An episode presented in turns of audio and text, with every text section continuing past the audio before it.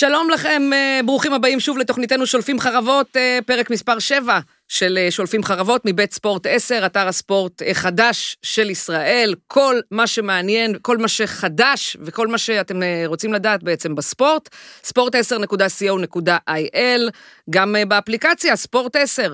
אם עדיין לא הורדתם, אז תעשו את זה. יום רביעי היום, 3 בינואר 2024. אני רונית בר, נמצא איתנו שיה פייגנבוים, שלום. שלום, שלום. מה נשמע? בסדר גמור. ואנחנו אומרים שלום לשר התרבות והספורט, מיקי זוהר, אהלן. שלום לכם. מה שלומך? בסדר גמור, שאלה ראשונה שאני רוצה קודם כל לשאול זה... אה, אתה שואל את השאלות? בטח, שולפים חרבות, זה לפני המלחמה בחרתם את השם או אחרי המלחמה? כמובן אחרי, זה בהשראת המלחמה. חרבות ברזל, שולפים חרבות. אוקיי, כן. אהבתי. כן, כן. טוב. יפה. אמ, היות שאני אפנה אליך כמה פעמים במהלך הראיון הזה, אז בוא נסגור מעכשיו איך לקרוא לך, השר זוהר. מיקי, מיקי, תקראי לי מיקי. מיקי, כן. סבבה, הכי פשוט. טוב, אתמול, שניים בינואר, סגרת שנה בתפקיד. נכון. אמ, איך אתה מסכם את השנה הזאת? וואו, שנה באמת אה, מאוד מאוד מורכבת, מאוד מאוד אה, מטלטלת. זה בתחילת הקדנציה עם הרבה מאוד רצון ואמוציות ועבודה אינטנסיבית מבוקר עד ערב.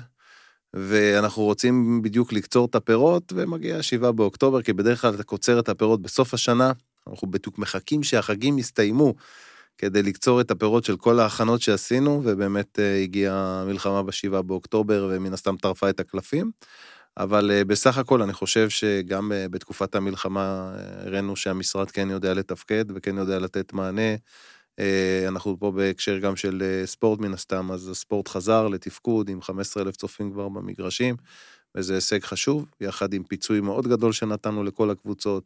עם מתווה לשחקן הישראלי, שייתן אה, לקבוצות מענקים מאוד מאוד גדולים בתמורה לשיתוף ישראלים. או, על זה בדיוק רציתי אה, לשאול כן. אותך. אתה, אתה בעצם אה, רוצה מאוד לעודד שיתוף שחקנים ישראלים, נכון. וצעירים ישראלים, וזה עוד מלפני המלחמה דובר על זה, כלומר, זה כן. לא בגלל המצב שזרים יותר קשה להביא וכולי. אז איפה זה עומד כרגע, התוכנית הזאת? עומדת ומתקיימת, כבר נפתח להגשה לכל הקבוצות, הקבוצות כבר בימים אלו ממש מגישים את הבקשות שלהם, הם ישתפו יותר ישראלים.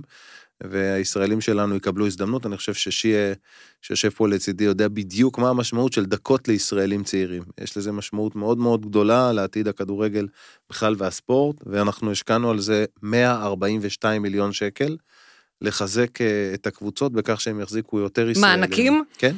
מענקים של 142 מיליון שקל, כדורגל, כדורסל, כדורעף, כדוריד, גברים ונשים כאחד. וזה דבר שהוא אה, בעיניי אה, באמת מהפכה, ואני מקווה כבר לראות את התוצאות. אתה מדבר על הצעירים יותר, ו- וכמובן אני רוצה להסביר שבתקופה שלי לא היו זרים, mm-hmm. ועשינו את ההצלחות הכי גדולות שהיו בתולדות uh, הכדורגל הישראלי. ובגלל זה אולי קיבלנו את ההזדמנות, הצ'אנס לשחק. להכניס אותנו בין שחקנים כאלה גדולים של סטלמך, טיש וחודרו וכל מיני שחקנים כאלה. בסופו של דבר קיבלנו את הצ'אנס והוכחנו ש... וזה גם הביא אתכם למונדיאל, אם אני לא טועה. גם מונדיאל, גם אולימפיאדה, גם נבחרות נוער שזכו בגביעים, בכל זכינו, בכל. הדבר הזה אומר רק באמת אה, באופן ברור, שאם אתה נותן ל...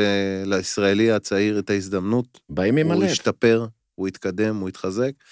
וכשאתה מעדיף ללכת עם ה... נקרא לזה המובן מאליו, או עם הבטוח שזה זר, שאתה יודע שבדרך... לא, שגם זה לא יש תמיד. יש גם נפילות, בטח, כן. יש גם נפילות, אבל אתה אומר, אוקיי, אני הולך עם מה שאני כבר יודע שרוב הסיכויים יצליח לי, אז זה בעצם לוותר על הישראלים הצעירים שלנו, ואני מנסה לעשות את ההפך, והאינסנטיב שאנחנו נתנו זה אינסנטיב כלכלי, אבל... שיגרום לקבוצות. ועכשיו השאלה השנייה קצת יותר קשה. אם אנחנו רוצים לעזור באמת לחבורה הזאת, הצעירה, שראינו גם בנבחרות הנוער וכל זה שמצליחים, מגיעים לבוגרים, זה חבל על הזמן, נגמר. אה, איך אתה מסביר את זה שמשהו מנוגד ש, שאנחנו עושים בארץ, דווקא נגד הצעירים, וזה אה, לאזרח אה, זרים. Mm-hmm. וזה כואב לי, קורע אותי נכון. שאני שומע את זה. אתה יודע, כל אחד מנסה כבר להביא מישהו, לאזרח אותו וזה, מה זה? יכולים לומר... להביא גם שישה, נכון. שבעה, שמונה זרים שישחקו. הרבה קבוצות משחקות עם מתאזרחים, לצערי, ואני אמרתי דבר זה לא אחד. זה לא לצערך, זה צריך להיות על השולחן דבר ראשון. אבל זה כבר זה... משתנה, לדעתי זה מתחיל להשתנות. כן, זה מתחיל להשתנות מסיבה פשוטה, כי כשאני נכנסתי לתפקיד אמרתי שאנחנו לא נאזרח אף אחד שהוא לא יכול לתרום לנבחרת. זאת אומרת שהתנאי המרכזי שאנחנו נסכים בגינו לאזרח שחקן, זה במידה ואנחנו מבינים שיש לנבחרת צורך מיידי, במקרה הזה ספציפי. כמו ו- מיגל ויטור, נגיד, למשל, מיגל בניגוד ויטור, לאלי מוחמד, נגיד שלא יכול היה לשחק. צורך בו ל- ל- לצורך אה, שחקן הגנה לנבחרת שהיה חסר, ואז ביקשו לאזרח, זו הייתה מבחינתי עילה לאזרוח, זה לא היה בתקופתי, אבל אני אומר, למשל גם דוגמת סבורית, שבאו כן. וביקשו את האזרחות שלו, רציתי לדעת בפירוש מההתאחדות האם זקוקים לו בנבחרת. אז הם באמת כתבו מכתב ברור ואמרו, אנחנו זקוקים לו בנבחרת בעת הזו, זה חשוב לנו בשביל לחזק את מערך ההגנה. אותו כנ"ל גם בכדורסל. רגע, אבל זה לא תקוע עם סבורית? איפה זה עומד? זה תקוע כרגע אצל שר הפנים, אנחנו בשיחות איתו, אני מקווה שזה יסתיים זה יעבור, אל תדאגי. אתה לפני בעד. אוקיי. אל תדאגי, אבל אבל זה למשל, יעבור. יעבור. למשל הכדורסל, אה, אותה דוגמה, אה, קדים קרינגטון, שהוא שחקן שהנבחרת זקוקה לו. והם ביקשו דווקא בשביל זה, אמרתי שזה דבר שאני מוכן לשקול. אבל, אזרוח לשם אזרוח, כדי שיהיה יותר נוח לקבוצות. לשם הקבוצה, כן. ולהחזיק עוד שחקנים ככה בשביל לחזק לה, או לעבות לה את הסגל על חשבון ישראלים צעירים, אני לא אהיה שם.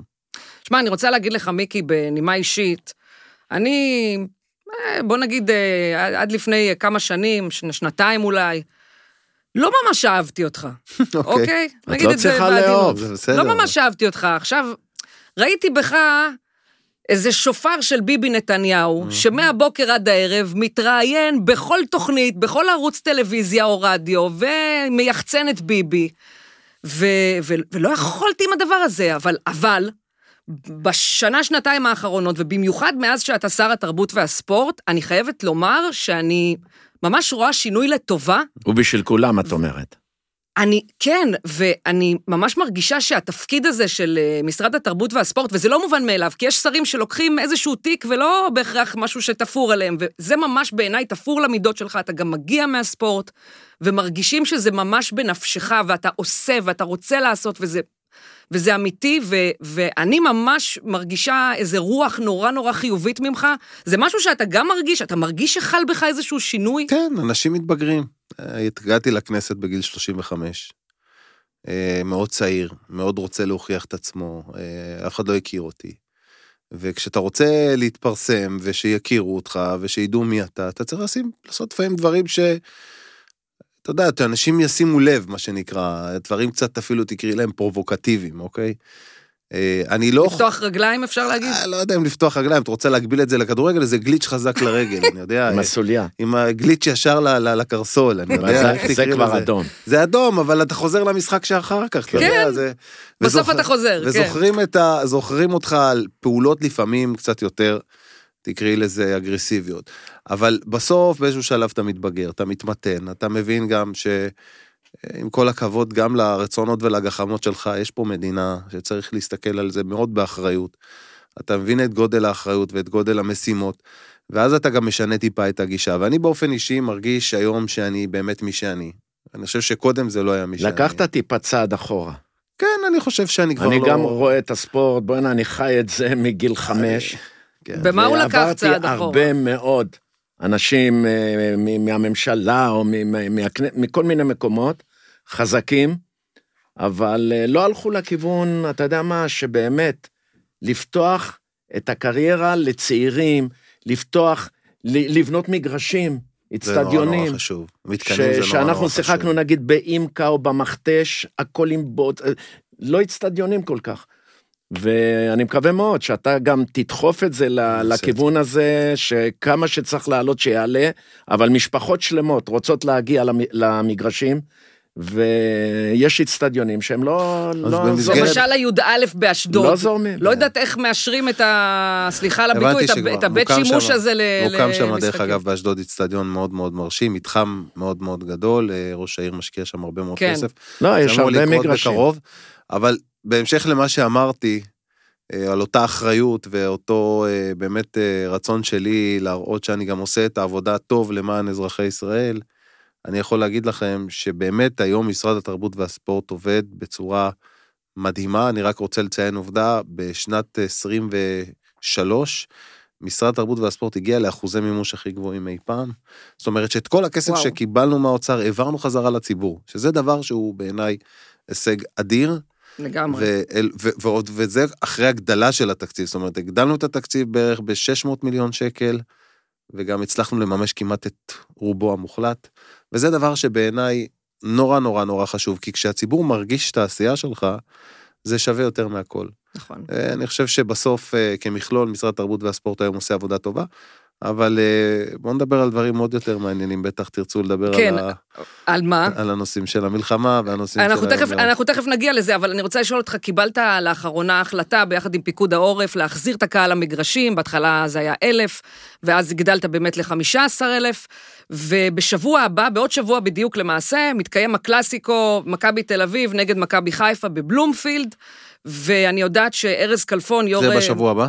זה, כן, עשרה בינואר, mm-hmm. בדיוק בעוד שבוע, ואני יודעת שארז כלפון, יו"ר מנהלת הליגות, מתכנן, ככה לפחות קראתי, לפנות גם למשרד שלך, גם לפיקוד העורף, לבקש אישור להגדיל עוד את הקהל, אני לא יודעת אם בכלל או בדיקה. למשחק הזה, על מנת שכל הכיסאות בבלומפילד ייתפסו, ויש אוהדים שרוצים להגיע, אז אתה בעד? זה שווה בדיקה, אני חושב. אה, אה, אני בהחלט אדבר על זה עם אלוף הפיקוד, ברגע שזה יגיע אליי באופן רשמי, אני אדבר עם אלוף הפיקוד, עם רפי מילו, ואני אבקש ממנו לבדוק אם יש מצב לאפשר אה, במשחק הזה כניסה מלאה של כולם.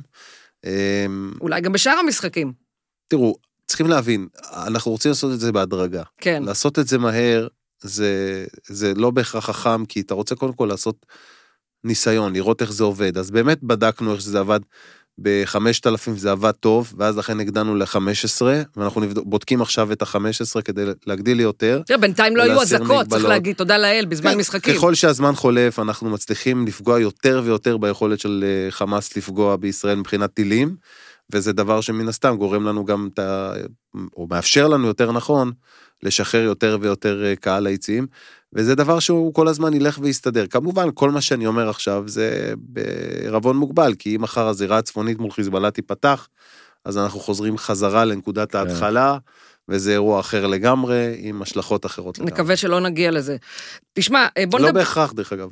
רגע, לא, רגע, לא יש בהכרח, לי כן. עכשיו, על ה... מה קורה, קראתי היום, אה, הבנתי שיש בעיות עם היועמ"ש. היה לכם בכנסת יועמ"שית, כן. הזזתם אותה, לא, יועמ"שית של הכנסת נשארה. היא נשארה? כן, כן. אוקיי, אבל תפקידה. הרבה בעיות היה עם לא היועמ"שית. חסרים לנו בעיות עם יועמ"שים, זה עם נכון. היועמ"שית, ופתאום עכשיו אני רואה גם אצלכם אה, את עמית אה, פינס שרוצים אה, לשחרר, או בסופו של דבר לא יודעים להצביע, כן להצביע, כל הזמן עם הבחירות האלה, עם כל ה... עם המינויים, אני לא רוצה עם להגיד ה... הפגנות, אבל לא יודעים לה, לה, להצביע למי הם רוצים, או מה הם רוצים. טוב, קודם כל, אצלנו ויכוחים אה, סביב יועמ"שים זה לא דבר חדש, אבל נכון. אה, אני כדוגמה מסתדר על הכיפאק עם היועמ"ש של המשרד שלי, אה, אבל בסוף, אה, תראה, אחת מהבעיות הכי קשות של ישראל, וצריך להגיד את זה, זה עניין הבירוקרטיה. ישראל היא מדינה מאוד וואו. מאוד בירוקרטית. כל דבר שאתה רוצה להזיז, אתה צריך לעבור שבעה מדורי חוסר גיהנום. יעילות משווע. וזה דבר, דרך אגב, שפוגע גם בציבור, וזה פוגע גם בנבחרי הציבור. כי כשאני, למשל, זוכר את הטענות שעלו, ובצדק, מיד אחרי המלחמה לגבי ההתנהלות של הממשלה, ואמרו, חבר'ה, למה אתם לא מתפקדים? אז אני אגיד לכם, הרבה מזה קרה בגלל שהייתה המון המון בירוקרטיה שצריך לעבור, עד שנוכל באמת לממש בפועל את הרצון שלנו לסייע לציבור אחרי המלחמה, לאור המלחמה. כל התהליכים הבירוקרטיים הם תהליכים שמן הסתם הם חלק מהסיפור הדמוקרטי של ישראל פעם אחת, אבל בנוסף לזה, אה, הם גם מקשים מאוד ומעמיסים מאוד. אז ייעול המערכת זה גם תהליך שלוקח שנים, זה לא דבר שקורה ביום אחד. אז אה, צריך כנראה- לעשות אז- עבודה אה, אינטנסיבית בעניין הזה, אבל כן, זה הולך לכיוון לא. של אה, התייעלות. אני עובד על זה כל זה הזמן. כבר אופטימי. הייתה לנו את ועדת הרגולציה, אנחנו כל הזמן רוצים להפחית רגולציה, רגולציה זה לא דבר טוב, זה דבר רע, נקודה. אבל צריך כמובן גם לזכור שיש גם את הצרכים הדמוקרטיים, המשפטיים, שחייבים לכבד אותם. בסוף אה, ישראל היא מדינה דמוקרטית, וטוב שכך, וצריך לשמור עליה דמוקרטית. אז למה לא ובשביל שומרים זה עליה? גם צריך... אה, למה לא שומרים עליה? אתה, נדמה לך שאחרי המלחמה הכל נגמר? אנחנו הולכים לאחדות. ללב אחד, ל- אני ל- מאוד מקווה. מה שהיה 75 שנה. אני מאוד וזה מקווה. לא עניין מי ראש ממשלה. ביבי היה 12 שנה, לא, הייתה, לא היה בעיה. אני ובכל ש- הראשי ממשלה, אני מצטער שאני מפריע לך לא, רק זה בגלל... אני מדבר באמת דווקא זה מהלב, אני נכון מאוד מדבר מה על שאתה זה. אומר, וחשוב מאוד. ו... ולא הייתה בעיה, אני, אני גדלתי. ביפו, כשבגין אה, נאם, אני הייתי ילד קטן, עמ, עמדתי על משהו, ו, ו, ובגין עמד על במה ליד אלמברה ביפו, אני לא אשכח את זה. וככה לאורך כל הדרך, 75 שנה, הכל עשר, לא משנה מי ראש ממשלה. פתאום מה קרה? מה קרה? למה באו ההפגנות? למה ארצות הברית אה, אה, לא רצתה אף אחד ש, שיגיע אליה? למה בעולם מדינות שהיו איתנו בלב ובנפש לא רוצות כל כך מהר ל- להתחבר? קודם כל, תראו, אני חושב שהתהליך הזה הוא תהליך שקורה כמה שנים. אני, אם אתם, אם אתם שואלים אותי, זה בערך משנת 2015. שנה שבה אני נבחרתי uh, לכנסת, אני זוכר שהגעתי לכנסת, הגעתי בתקופה שאתה חלמת להיות חבר כנסת, זה היה יכול להיות שיא השיאים. ברור.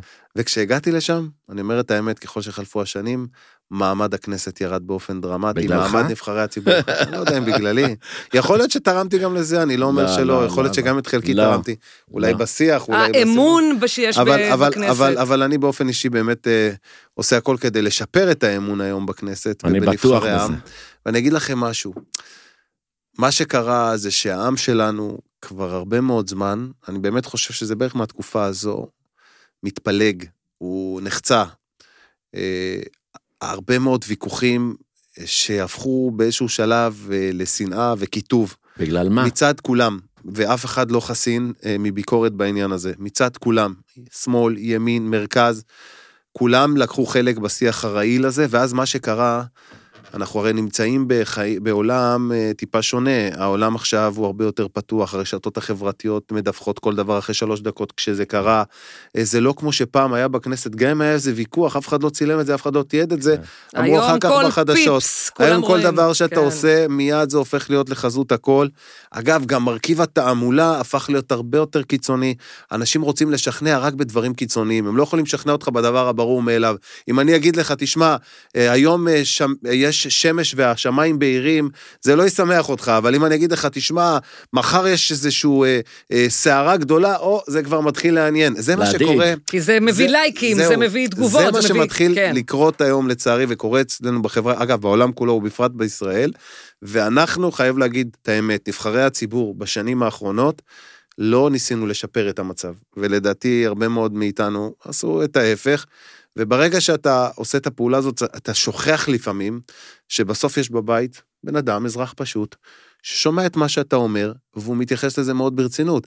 אתה עושה תעמולה, אתה רוצה רק להקצין קצת את האירוע כדי שישמעו אותך. אבל לוקחים את המילים אבל הוא שלך. לוקח את המילים לגנוב שלך. את ההצגה, אתה אומר. מה, כן, אתה רוצה לעשות רעש, אבל הוא שומע אותך, האזרח הפשוט, הוא מאמין לכל מילה שאתה אומר, אתה הנבחר ציבור שלו. הוא תופס אותך במילה שאתה אומר. ואז מה שקרה, כן. הוא מאמין בזה, ואז החברים והמשפחה שלו מאמינים בזה, ואז אני לא התעמולה יודעת אם הוא הולכת, מאמין, הוא תופס אותך במילה. ואז התעמולה הולכת ומתגברת, ואז רגע, הוא אמר, אני צריך להחזיר לו, ואז מגיע הצד השני ומחזיר, ואז אנחנו מגיעים למצב, כמו שהגענו אליו לצערי עד השבעה באוקטובר, ואני טוען טענה ברורה, מה שקרה לנו בשבעה באוקטובר, זה רק הפילוג והשיסוי שהיה בעם מצד כולם, שלא יגידו לי צד אחד, ושלא יגידו לי הרפורמה המשפטית. לא, כולם, ממש לא. ללא יוצא מן הכלל, שיסו פה וכתבו פה, והכיתוב הזה הביא את השבעה באוקטובר לא רק מהמקום שחמאס זיהה שאנחנו זה חלשים. תרם לזה. זה תרם לזה. זה תרם. מהמקום שכל דבר רע שקרה לעם ישראל מיום תקומתו, אם זה חורבן בתי מקדש, ואם זה הרס הארץ הזו, זה היה בגלל שנאת חינם ושנאת אחים. וזה דבר שאני לקחתי על עצמי, ואמרתי, אני לא אתן לזה. התחלתי מזה הרבה לפני המלחמה, ואני אמשיך את זה עוד יותר אחרי המלחמה, וכמובן גם עכשיו. השנאה והקיטוב הם האסון הכי גדול של ישראל. אפשר להתווכח, אפשר לא להסכים, אפשר אה, לריב קצת, זה בסדר. שטח, אבל לא לשנוא. בכל שטח. לא להגיע לנקודה הזאת שאתה שונא מישהו, שאתה מתעב מישהו, שאתה מדבר בצורה לא ראויה כלפי מישהו, תתווכח, אבל בצורה מכובדת, בדיוק כמו שאתה אמרת. בתקופה של בגין, והתווכחו, אבל ידעו גם להתווכח בכבוד, וזה דבר שהעם שלנו זקוק הכל לו עכשיו זרם, אולי אה, הכל יותר זרם, מתמיד. הצבא, כולם זרמו. מיקי, אני רוצה ברשותך אה, לעבור רגע לשאול אותך כמה שאלות לגבי הספורט. נושא שמאוד העסיק והטריד, לפחות עד המלחמה, מאז המלחמה קצת פחות שומעים על זה, בכל זאת קיבלנו קצת פרופורציה. אלימות בספורט, אתה יודע, בכל זאת הקהל חזר למגרשים. ראיתי שבמופע, עשו מופע רציני האוהדים של מכבי חיפה במשחק האחרון. מה, של כל ה- פירוטכניקה? כן. אתה בעד פירוטכניקה כן, כן, ביציעים? הסדרה לכם של. פירוטכניקה? זה נושא מרכזי. ואני אגיד לכם משהו. אני אתם יודעים, היה לי עימות לא פשוט עם, אה, עם ארגוני האוהדים, הם גם אה, תקפו אותי לא מעט, ואני מקבל את זה ואני מכבד את זה מאוד, כי להם אה, נורא נורא חשובה חוויית העידוד. ולי נורא נורא חשובה הם הבריאות, רוצים לעשות. סליחה, הם רוצים לעשות את ההצגה שלהם. זה חשוב להם. בגלל זה הם באים, זה. משלמים. השאלה אם. במדינת ולי ישראל חשובה- הסדרת פירוטכניקה חשובה- יכולה לעבוד. יכול- אני אומר, יכולה, ולי יכולה. חשובה בריאות הציבור, תלוי איך. כמובן, וחוויית הצפייה של האוהד שלא רוצה את כל האקשן הזה, שרוצה לבוא עם הילד הקטן שלו לראות את המשחק ולחזור הביתה ולא בשלום. להסתכן בשום דבר. ולא רוצה להסתכן. אז אני צריך לייצר בעצם, תפקידי, לייצר את האיזון בין הרצון של האוהדים, של ארגוני האוהדים, לייצר את ה show ואת ה fun, לבין הרצון של האוהד הממוצע לבוא לראות את המשחק ולא לחשוב שיש סיכון לילדים שלו כשהוא מגיע איתם, שמשפחות שלמות יבואו למגרשים. ואני חושב שכן. ואני חושב שזו גם הדרך היחידה. אמרתי את זה למפכ"ל המשטרה, ואני חייב לבשר אתכם בבשורה. דקה לפני המלחמה אנחנו כבר הגענו כמעט להסכמות, אני כבר הייתי בקשר עם מפקד כיבוי אש ועם המפכ"ל על הסדרת פירוטכניקה ביציעים, היינו ממש קרובים לזה. אבל שונה. לא, אותה פירוטכניקה, רק מה שאתה צריך לעשות זה לתאם את זה עם כיבוי אש, לשים שם ארגז חול ו- ודלי מים או איזשהו פח מים, לכבות את, ה- את האבוקה, עושים את ההדלקה מבוקר, לא באופן שכל אחד עושה מה שהוא רוצה, לא כן. משליכים את האבוקה פנימה לתוך האצטדיון, אלא עושים את זה בתוך. בתוך היציאה, גומרים, מכבים, נגמר אני האירוע, מצדיע לך. עושים את זה לך וכבר היינו זה. שם, אני אומר לכם, כבר היינו שם. נותן ואפשר צבע. לחזור לאותה זה נותן נקודה? צבע. אז אני אומר, אז אפשר, אווירה. אני אומר לכם חד משמעית, אני מתכוון לחזור לאותה נקודה כדי לייצר את האיזון, פעם אחת, בין הרצון של האוהדים לשואו, לצבע, לפאן, לבין הצורך של שמירה והגנה על הציבור. אני אעשה את הפעולה הזאת, אני מעריך, גם עם אה, מפכ"ל המשטרה וגם עם אה, אלוף, אה, עם, סליחה, עם מפקד כיבוי אש. כולם מבינים את הצורך הזה, גם הקבוצות מבינות את מבינים הצורך הזה. שאין מניעה מהדבר הזה. אנחנו לא רוצים את הזריקה כמובן לתוך המגרש, כי זה. באמת לא מעכב את המשחק. יפה, אז על זה, שכונתי. ואנחנו זהו, לא אז על הזריקה אני זה רוצה לא לדבר איתך. תשמע, המאבטחים במגרשי הכדורגל, זה לא באמת מאבטחים, זה סדרנים, כל מיני פנסיונרים, בני 60. בסדר, היה לנו גם את הגמר. 70, ש... את רגע. סליחה שיהיה, סליחה, בדיוק, אני באה לדבר על הגמר גם. סדרנים, בני 60, 70, 88, כל מיני כאלה שבאים בשכר נמוך, שכר מינימום, לא בדיוק... אה, ואז אם יש, לא בדיוק יודעים מה לעשות עם אוהדים אלימים, ואז לפעמים המשטרה צריכה להיכנס, ופתאום יש עימותים אלימים בין שוטרים לבין אוהדים. אה, אולי הגיע הזמן שיהיה פה שיטור כדורגל. ועוד אז- דבר שאני רוצה לשאול אותך, מה- זה באותו הקשר, מתי סוף סוף נתחיל לראות פה ענישה פרטנית כלפי כן אוהדים, הכיוון, שזה אני משהו מבין. שאני יודעת שהיה אמור להתחיל באוקטובר, נכון. ואז התחילה המלחמה, אז אז איפה הוא זה כבר עומד? התחיל, כבר הוא קיים, יש לנו כמובן את הקנסות המינהליים ויש עוד כמה דברים שהם באמת אה, הרחקות אוטומטיות לתקופה ארוכה ממגרשים, זה כבר קיים. אפשר פחות- יהיה להשתמש פחות- במצלמות? אפשר להשתמש. פחות לא, רדיוסים, במצלמות זיהוי נכון? פנים לא, פחות פחות רדיוסים. רדיוסים. כן, המטרה שלנו זה לא ענישה קבוצתית, אלא דווקא, כמו שאת אומרת, ענישה פרטנית. זה דבר מאוד מאוד אה, חשוב. אוהד זרק אבוקה, 5,000 שקל או כמה שמחליטים. שלושת אלפים שקל, איך אפשר לעשות כרטיסים חודשים. עם שמות? או, אה, אבל אלא אם כן נעשה את זה בהסדרה. ואז הוא לא יצטרך להיענש עם על זה. תעודת זהות, עם, עם שם שאתה מזהה. תראו, לגבי זיהוי פנים יש עם זה בעיה, ישראל אה, היא לא מדינה שקל להעביר במהלך כזה של אה, מצלמות לזיהוי כי פנים. זה הגנת הפרט. זה הגנת הפרט, אנחנו מאוד חרדים לעניין הזה פה במדינה, וטוב שכך, אז זה לא פשוט, יש התנגדות של משרד המשפטים. אבל זה לזה. מהווה בעיה גדולה, לא? נכון, זה מקשה מאוד על האכיפה.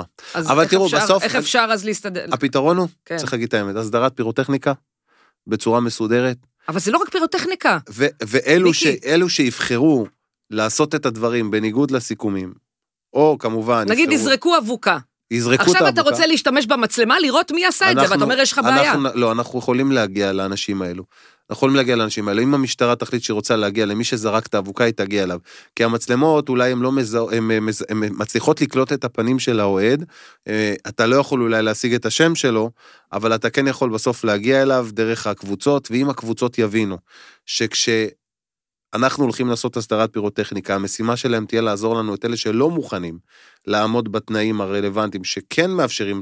את, הפירוטכניקה, אבל לא את החציית גבול הזאת, כמו זריקת הפירוטכניקה הישר למגרש, שעוצר את המשחק לאיזה 20 דקות, אז הדבר הזה לדעתי יקרה, ואני מאמין שאנחנו כן נצליח לתפוס את אלו שלא יהיו מוכנים לקבל את ההסדרה. אגב, ההסדרה תהיה הסדרה מטיבה.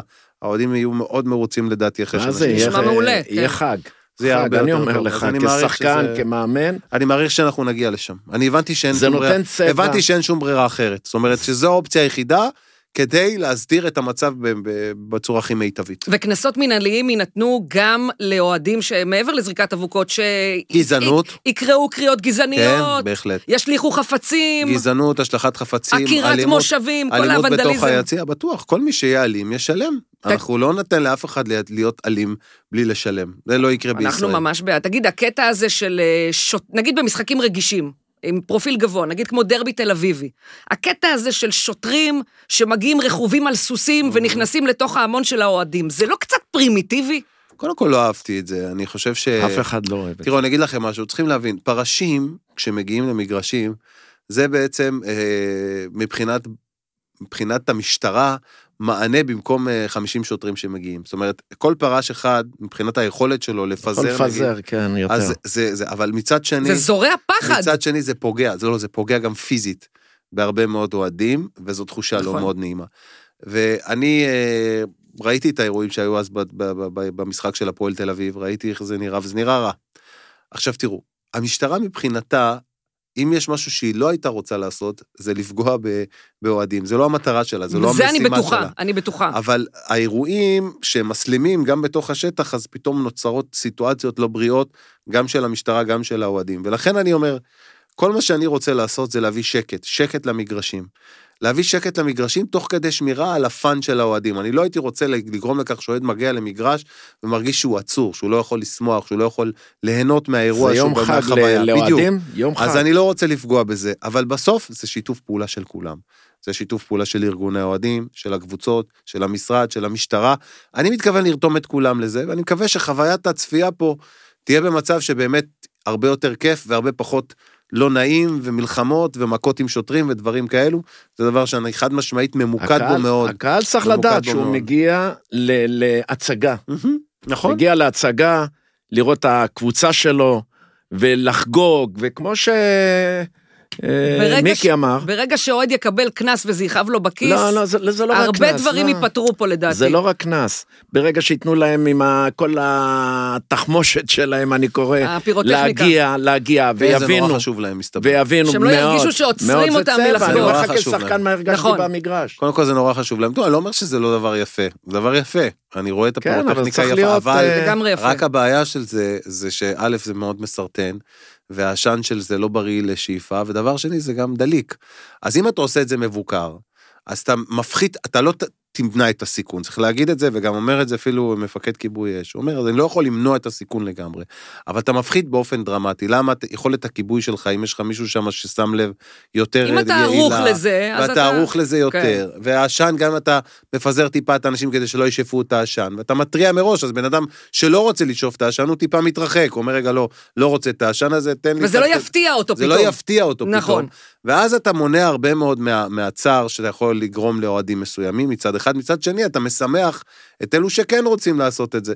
ואגב, זה באמת שואו יפה, אני לא אומר שלא, אבל רק צריך לעשות את זה בצורה חכמה, צריכים להיות אחראים בעניין הזה, ואני מקווה שאני אני אגיע לאיזשהו סיכום על זה עם כל ארגוני האוהדים. גם אנחנו מקווים. תשמע, ביתר ירושלים פתחה את העונה עם אה, מינוס ארבע נקודות בליגה, בדיוק הזכרת את זה שיהיה, כולנו זוכרים, משחק גמר גביע המדינה, אלפיים, אני לא יודעת כמה כן, היו שם הייתי שם, אוהדים. הייתי שם ורצינו להעניק את הגביע, לא הזדמן לנו. יפה, בגביע, אז אה, כן. אולי אלפיים אוהדים, אני לא יודעת כמה של ביתר ירושלים, פרצו למגרש בסמי עופר, ובעצם לא התקיים אה, טקס הנפת הגביע, הנשיא הוברח, באמת פארסה נוראית. לא נעים. מי כן. שנפגע הכי הרבה זה הנשיא. כן, אה, אבל הוא העניק להם את זה אחר כך אצלו. העניק בבית. במשרד, כן. אה, עכשיו, כל אותם אוהדים שפרצו למגרש באותו, בסוף אותו משחק, לא נענשו בכלל. מי שנענש זה ביתר ירושלים המועדון, זה ברק אברמוב הבעלים, זה פוגע בכיס, הארבע נקודות, זה יכול להיות הבדל בין פלייאוף עליון לתחתון, זה אולי יכול לגרום למאבק על הישארות בליגה בכלל לביתר ירושלים. בקיצור, זה פוגע פחות או יותר בכולם, למעט אותם אוהדים שעשו את זה. ופה אני חוזרת לעניין של ענישה פרטנית. נכון שזה המון אוהדים שפרצו למגרש, אבל בסופו של דבר, הורדת ארבע נקודות, זה לא, עונש זה- לא ספורטיבי. זה לא עונש גם הנכון. מכבי חיפה אה, הורידו לה שזה- נקודה, גם בני סכנין, בגלל התפרעויות של אוהדים, אולי צריך להימנע בכלל זה לא מהפחתת העונש נקודות. הנכון, אני, לא מס... אני מסכים לגמרי שהפחתת נקודות זה לא עונש נכון. אז אולי לבטל את זה. נקודות- גם הפכו את זה לשכונה. נקודות הפכו את זה לשכונה. זה כבר נהיה פה מוגזם. נקודות, לא להעניק את הגביע, הודיעו. אתה יודע, אני היו אגיד כן, לך מה אני שבסוף, היא לא נכון, ירדו מזה. תשתתף אה, ב- נקודות. ב- באירופה בהתחלה, ואז הם גילו שבכלל הם לא יכולים לעשות לא, את לא, זה. שגרתי. אבל בסוף זה לא קרה, אני גם בעצמי אה, לא, לא, הודעתי והבעתי את עמדתי בעניין הזה, ולשמחתי לא לקחו להם את הגביע או שללו את אירופה. אבל תראו, אה, הפחתת נקודות זה לא עונש נכון. הפחתת נקודות יכול להיות רלוונטי אם קבוצה סרחה, עשתה הונאה, אה, רימתה את המערכת, כן. זה אני יכול להבין על הפחתת כן. נקודות. אבל הפחתת נקודות זה לא עונש שנותנים בגין הת- התנהלות לא תקינה של קהל. הקהל, את, את, הרי למשל דוגמת הגמר גביע, אתה לא יכול לעצור עשרת אלפים איש ולהכניס אותם למעצר. עשרת אלפים איש, לא יודע כמה, שמע, אתה אומר אתה לא. יכול, נגיד אלפיים איש, אתה אתה יכול? לא יכול אפשר לעצור. היה לעצור, אז כמה שאפשר לעצור. לא, זה לא, זה לא הפתרון, הפתרון בעיניי אחר. מה הפתרון הפתרון? הוא צריך להיות קולקטיבי, אבל לא קולקטיבי. מה הכוונה? העונש צריך להיות שנניח כל, אה, נגיד, עשרה מחזורים של משחקי כן. חוץ, קהל בית"ר לא יוכל להגיע למשחקים, או קהל מכבי תל אביב או מכבי חיפה. אבל גם אז אתה מעניש את הקהל. לא, אז זהו, אז מה שצריך להבין, ענישה שהיא על משחקי חוץ, היא ענישה בעיניי מאוד מאוד טובה, אני אסביר גם למה. אתה לא פוגע להם בטדי ב... קודם כל בבית, כולם באים וכולי, מנויים וכולי. מה זה משחק חוץ? משחק חוץ זה בדרך כלל מי שנוסע, זה האוהדים היותר יותר, מה שנקרא הארדקור, אלו שבאמת נכון, הולכים אחרי הקבוצה. שנוסעים לכל מקום, כן. לכל מקום. כן. ולצערי, הם גם בדרך כלל יותר דומיננטיים. אם אתה בא ואומר, אם ההתנהלות של הקהל, שהגרעין שלו הוא בעצם הכוח המניע של הקהל, היא לא תקינה, פריצה למגרש, דברים מן הסוג הזה, או עבירה על אה, כל מיני אה, דברים, אז תגיד להם, שלושה, ארבעה משחקי, שישה משחקי חוץ, הקהל שלכם לא מגיע. אני מבטיח לכם, אני מתחייב לכם. זה יעזור? זה יעזור. זה יעזור. עכשיו, שמעתי שהתאחדות לכדורגל מאמצת את זה, שמעתי שהיא מכניסה את זה לחוקה, אני לא יודע אם זה קרה או לא, אני מקווה שכן. אם זה יקרה, בעיניי זה יעשה שינוי. אני חושב שמשחקי בית לא צריך לפגוע, נקודות לא צריך לפגוע, אה, בטח לא דברים אחרים, אבל אז אולי, אולי תבטלו חוץ, את זה. זו אופציה זה נורא טובה. מעצבן הסיפור של הנקודות, זו- אולי, זה ת, ש- אולי זה ש- תבטלו את זה. שאני לא קובע. ההחלטות הן של התאחדות לכדורגל. ההתאחדות, אני- בוא נדבר על ההתאחדות, שהיא היחידים- היא הגוף שהיה אמון. על הסדר במשחק הזה של גמר גביע המדינה, זה אפילו לא היה בטדי, זה היה בסמי עופר, באיצטדיון ניטרלי, וההתאחדות היא זו שבעצם אשמה שהדבר הזה קרה, מבחינתי לפחות, כצופה. תראי, קודם כל... למה היא שילמה לשוטרים, נכון? שלא עשו את העבודה לשוטרים, שלהם. כן, ש... תראו, עכשיו אני אומר, אני לא מאמין אין בעיה שההתאחדות לחפש. אה, איך אומרים? לא? לא.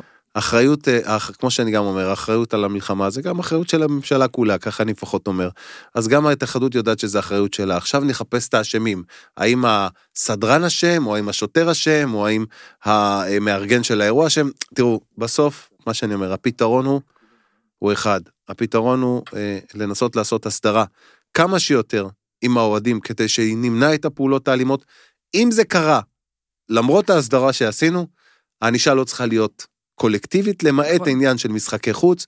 לא צריך לפגוע בקבוצה על התנהלות קהל, צריך לאפשר לקהל להבין שיש דרך לעשות את זה אחרת. אם הוא עשה את זה לא טוב, אפשר למצוא דרך להעניש, אבל לא באופן שיהיה גורף מדי.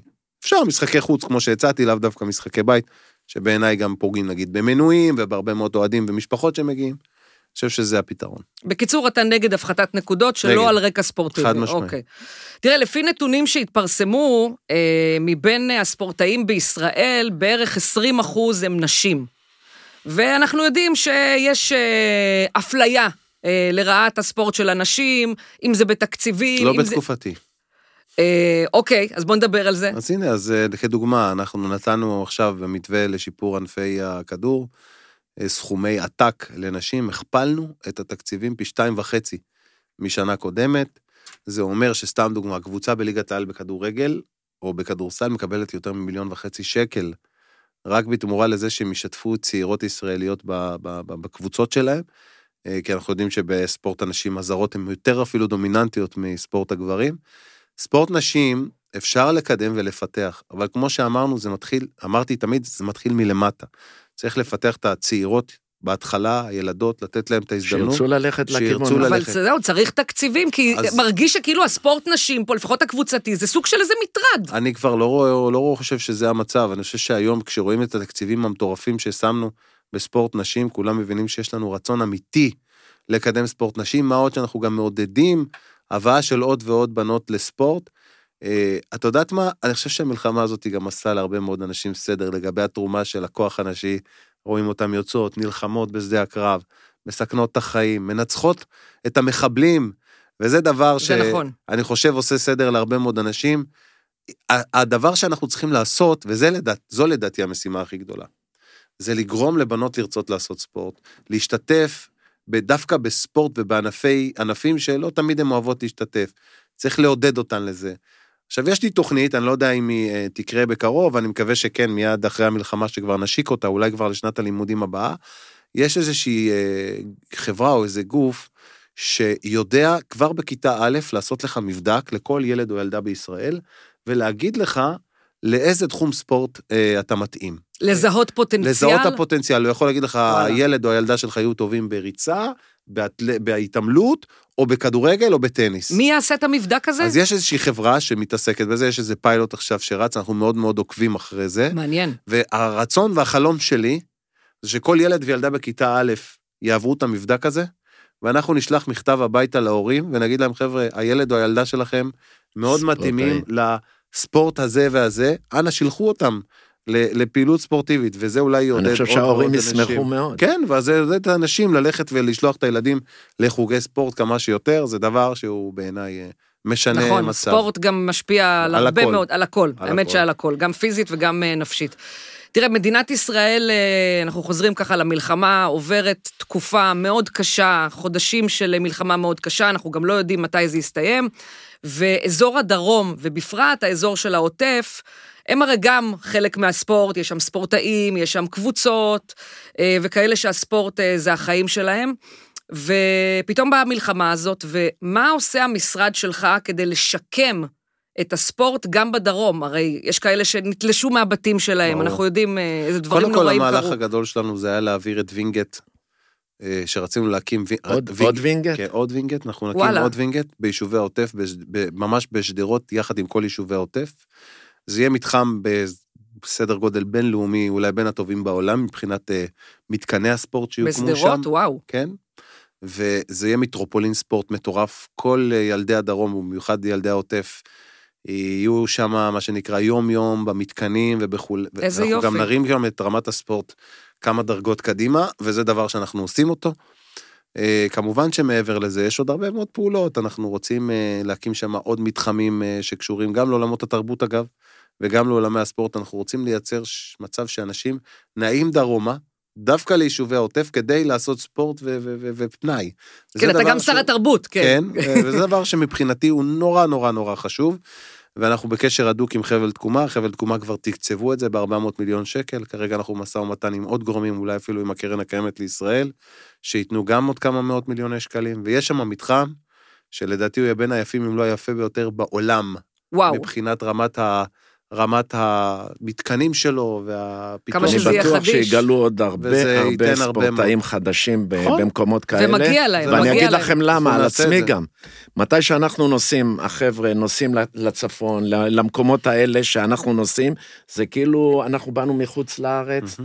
הם רואים פתאום כוכבים, הם רואים, הם כאילו לא במדינה חיים. נכון, זה נורא נורא. נורא וההרגשה זה משהו נכון. מדהים, להצטלם ולרוץ. ו- עכשיו אנחנו גם נביא לשם להיות תחרויות. בינלאומיות אחרי שהמתקן יהיה אה, לארח קיים, שם. בטח, ואנחנו נביא לשם הרבה מאוד ספורטאים שיתאמנו ויתאמלו, אליפויות הארץ. אלו דברים ש... ישנו את, המ- את, המ- את המצב שם.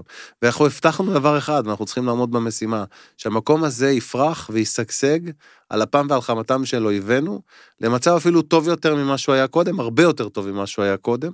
זו משימה שבעיניי היא משימה לאומית, ואין לה שום קשר לזהות הפוליטית, אלא בכלל... שזה הניצחון הכי כעם. גדול. כן, אנחנו צריכים להראות ל- בספורט אין לאויבינו פוליטיקה. שאנחנו בספורט. מנצחים אותם בכך שהם הם ממשיכים לבחור במוות, ואנחנו ממשיכים לבחור בחיים. זו בעיניי המשימה הכי נכון. חשובה. תגיד, מה לגבי אה, ספורטאים שמתאמנים בקבוצות ובעצם פונו מהבתים שלהם, נגיד מהדרום וגם מהצפון למעשה, ונמצאים כרגע בבתי מלון, במרכז, בכל מיני מקומות שזה לא הבית שלהם, והם רוצים להמשיך להתאמן. אני חושב, ש... דו- אני חושב שהם דואג ממשיכים להתאמן, איפה, יכול להיות אבל? שלא במאה אחוז, תראה, אבל הם ממשיכים. לשחק. כי גם לשכור מגרש עולה כסף, גם אוקיי, במרכז. אז החזירו את הכדורגל, החזירו. אנחנו מממנים את זה. כן? אנחנו מממנים את היכולת לשכור מגרשים, גם אגב, גם, דרך אגב, צריך להגיד עוד דבר, אנחנו מימנו באופן משמעותי גם את עלויות האבטחה לאלו שנוסעים להתחרות בחוץ לארץ, כמובן שעכשיו כן. המצב כן, האבטחתי.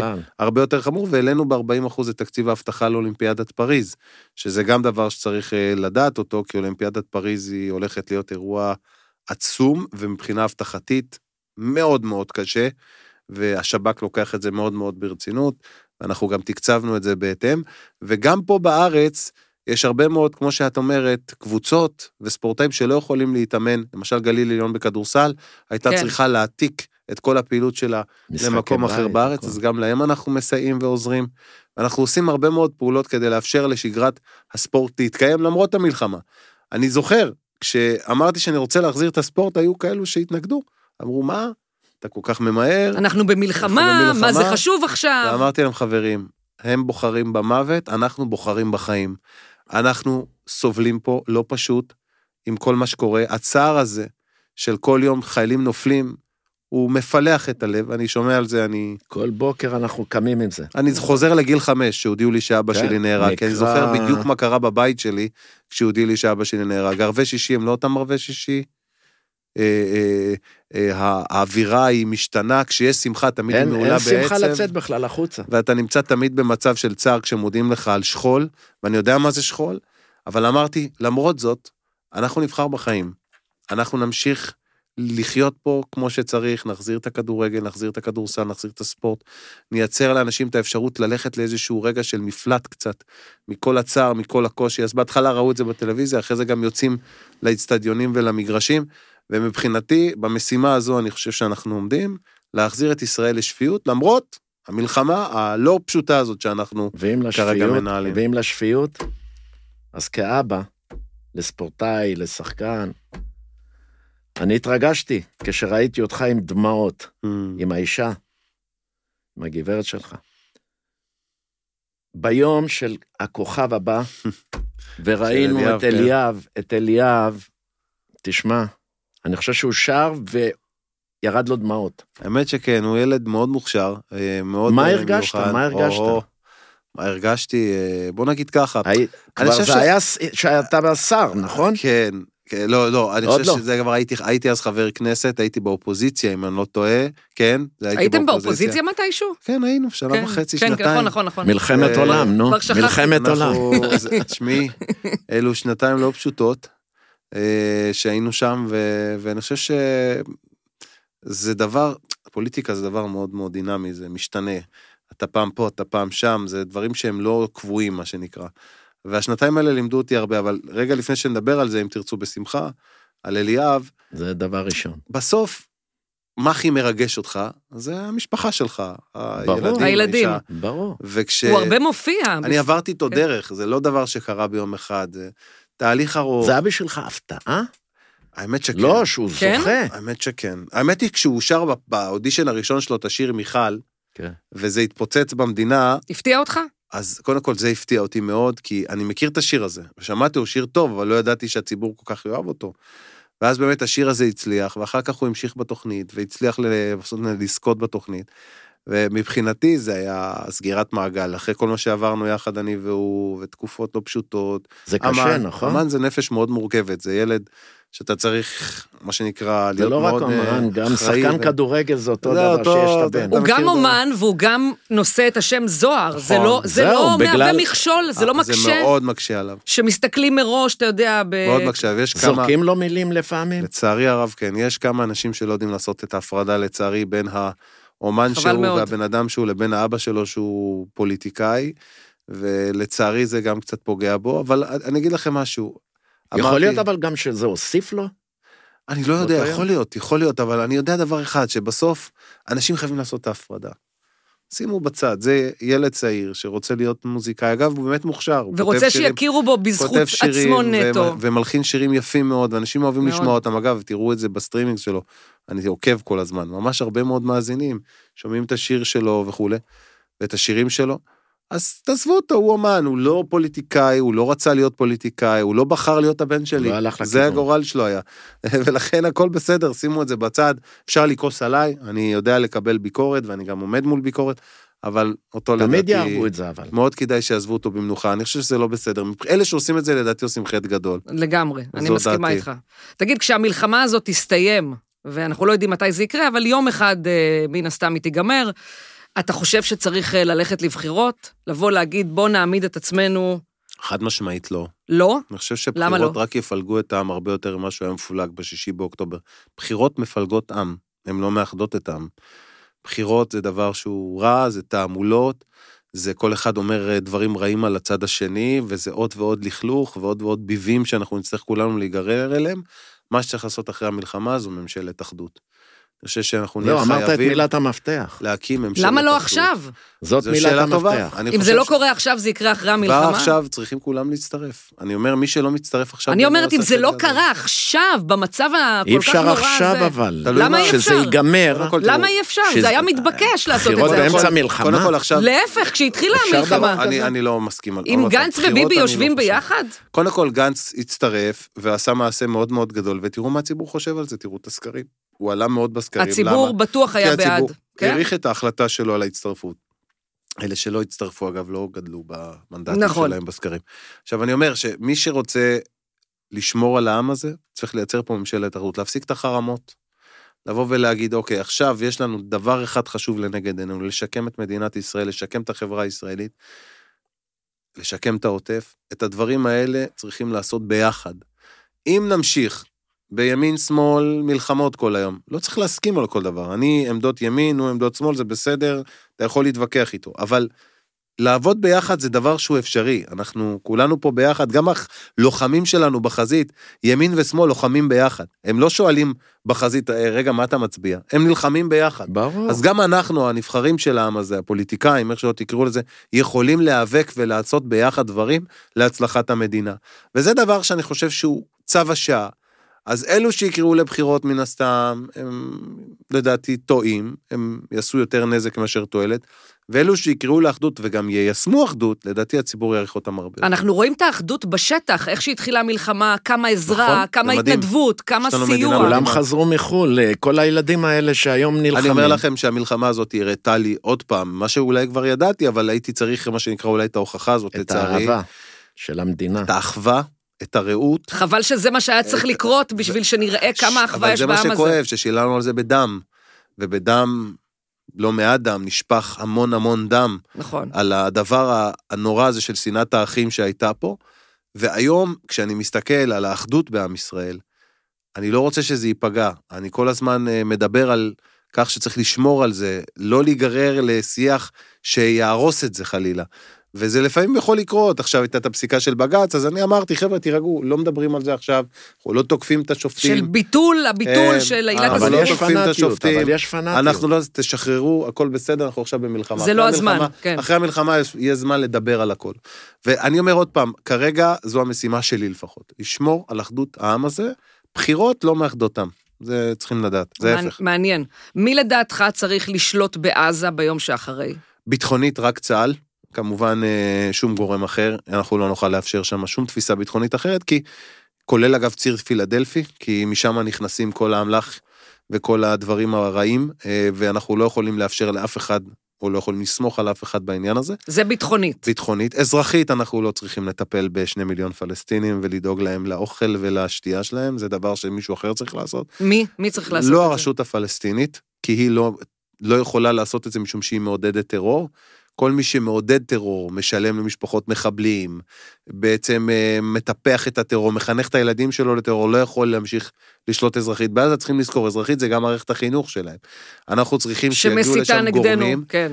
גורמים מתונים, שרוצים לחיות, לשגשג, אבל לפרוח. מי, מי, כי מי? לא הרשות הפלסטינית, בטח לא החמאס שמ- שאנחנו עולים מנסים רעיונות של להשמיד גורמים אותו. אזרחיים משפיעים שם, אנשי עסקים, אנשים משפיעים שם שנחשבים ראשי חמולות, כל מיני אנשים שכן משפיעים ברצועת מתוך עזה. עזה? כן, אוקיי. כן.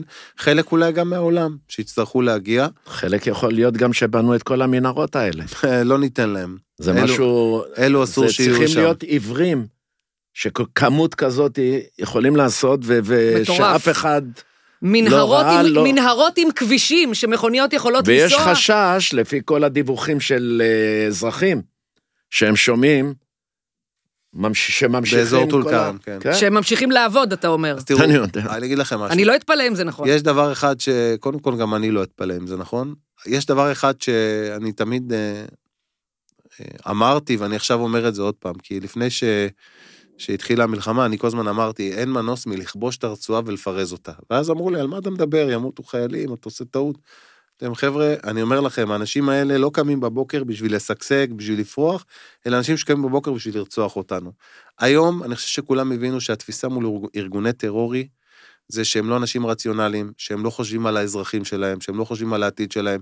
כשאומרים לי לבנון משגשגת, חיזבאללה לא רוצה חזית, אני לא קונה את זה. חיזבאללה עובדים מבוקר עד ערב כדי להשמיד את ישראל. אנחנו צריכים להשמיד אותם קודם. ובסוף הגישה היא צריכה להיות גישה לוחמנית כלפי האויבים שלנו. יש מחירים, מלחמה היא כואבת, יש, היא גם יקרה מבחינת חיי אדם, היא גם יקרה, יקרה כלכלית, אבל בסוף, אם היא בלתי נמנעת, צריך לעשות אותה בצורה הכי טובה והכי מיטבית לישראל, כי הביטחון של ישראל זה העוצמה שלנו. יש לנו סביבה לא נעימה פה במזרח התיכון. אם הסביבה שלנו לא תבין שלא כדאי להתעסק עם מדינת ישראל, יש מחירים מאוד כואבים ששילמנו וגם אנחנו נשלם. אם אנחנו נבהיר לכולם, כולל ראש הנחש האיראני, שאנחנו פה כדי להישאר, ומי שינסה להתעסק איתנו, ישלם מחיר כואב מאוד ויקר מאוד, אני חושב שהמצב הביטחוני יהיה הרבה יותר טוב. בקטנה על החטופים רק. לא, זה חובה, זה ברור. כמובן שאם לא נחזיר אותם, לא עשינו כלום. אה, המלחמה הזאת היא כולה, היא מלחמה קשה בהרבה מאוד חזיתות, בלי החזרת החטופים, המלחמה הזאת היא נגמרת רע מאוד. אה, מבחינתנו. היה לך מפגש מאוד לא נעים לאחרונה עם המשפחות של החטופים, בחרתי דברים קשים לשם, כן. ששמעת. בחרתי ללכת כן. לשם, ידעתי שזה לא אמיץ. יהיה אתה- פשוט, אתה בין הבודדים. כנראה כן, היחיד. אני לא ראיתי לא כמעט מבין אף את זה אחד. למה. אה, שאלה טובה. אני בחרתי ללכת לשם, ידעתי שזה לא יהיה נעים, ידעתי שיהיו מי שיצעקו, אבל יאמר לזכותם של המשפחות, לאו דווקא אלו שליוו אותם, כי המשפחות לא אמרו את מה ששמעתם. מה ששמעתם זה בעיקר מאלו שהם לא כל כך אוהבים את המחנה. אה, זה. לא המשפחות עצמן? לא, המשפחות עצמן התנהגו בצורה מאוד מאוד ראויה. מאוד אהבו והעריכו את זה שהגעתי, אמרו לי שהן מודות לי אישית, וכמובן הם הביעו בפניי את כל הטענות ואת כל הבעיות, ושמעתי ואמרתי שאני אטפל בזה. אבל אה, בסוף, תראו, כמו שאמרתי, אני מעדיף לכבות את השנאה באהבה. לא לנסות לנצח את השנאה בשנאה יותר אמרת גדולה. להם, אני אוהב אתכם. כן, אני חושב שבסוף, כשמישהו אומר לך אני שונא אותך, תגיד לו אני אוהב אותך. מה הוא יכול להרגיש? זה מנטרל? אתה אומר זה מנטרל את הוא מסתכל השנאה. עליי רגע, אומר, רגע, מה, מה קורה פה? אני, אני קצת מטומטם, אני אומר לו שאני שונא אותו, הוא אומר לי שהוא אוהב אותי, מה, מה אני עושה עכשיו? וזה באמת מגיע לסיטואציה שהוא באמת משנה את הגישה, אני מאמין בזה. אה, רק אהבה תנצח, נו, רק אהבה תנצח, ביחד ננצח. נכון. שר התרבות והספורט מיקי זוהר, נעמת לנו מאוד. תודה לכם גם, תודה. תמשיכו תודה לעשות רבה. תוכנית מעניינת. תודה אני רבה. צופה בכם לפעמים בטיקטוק, בקטעים כן. שרצים. בצעקות כן, זה בעיקר. יותר לכיוון הספורט. תמשיכו, כן, היום תמשיכו. השתדלנו לשמור על פאסון, תמשיכו בכל לעשות, זאת. כן, היום הייתם רציניים מדי, אני חושב, לא? כן, כן, ציפית כן. למשהו הרסתי אחר. לכם פה את האווירה. לא נורא, בתוכנית הבאה נחזור עוד לעצמנו, ניפגש. הכל טוב. בהצלחה, תודה רבה. תודה לך, מיקי זוהר. שמחה.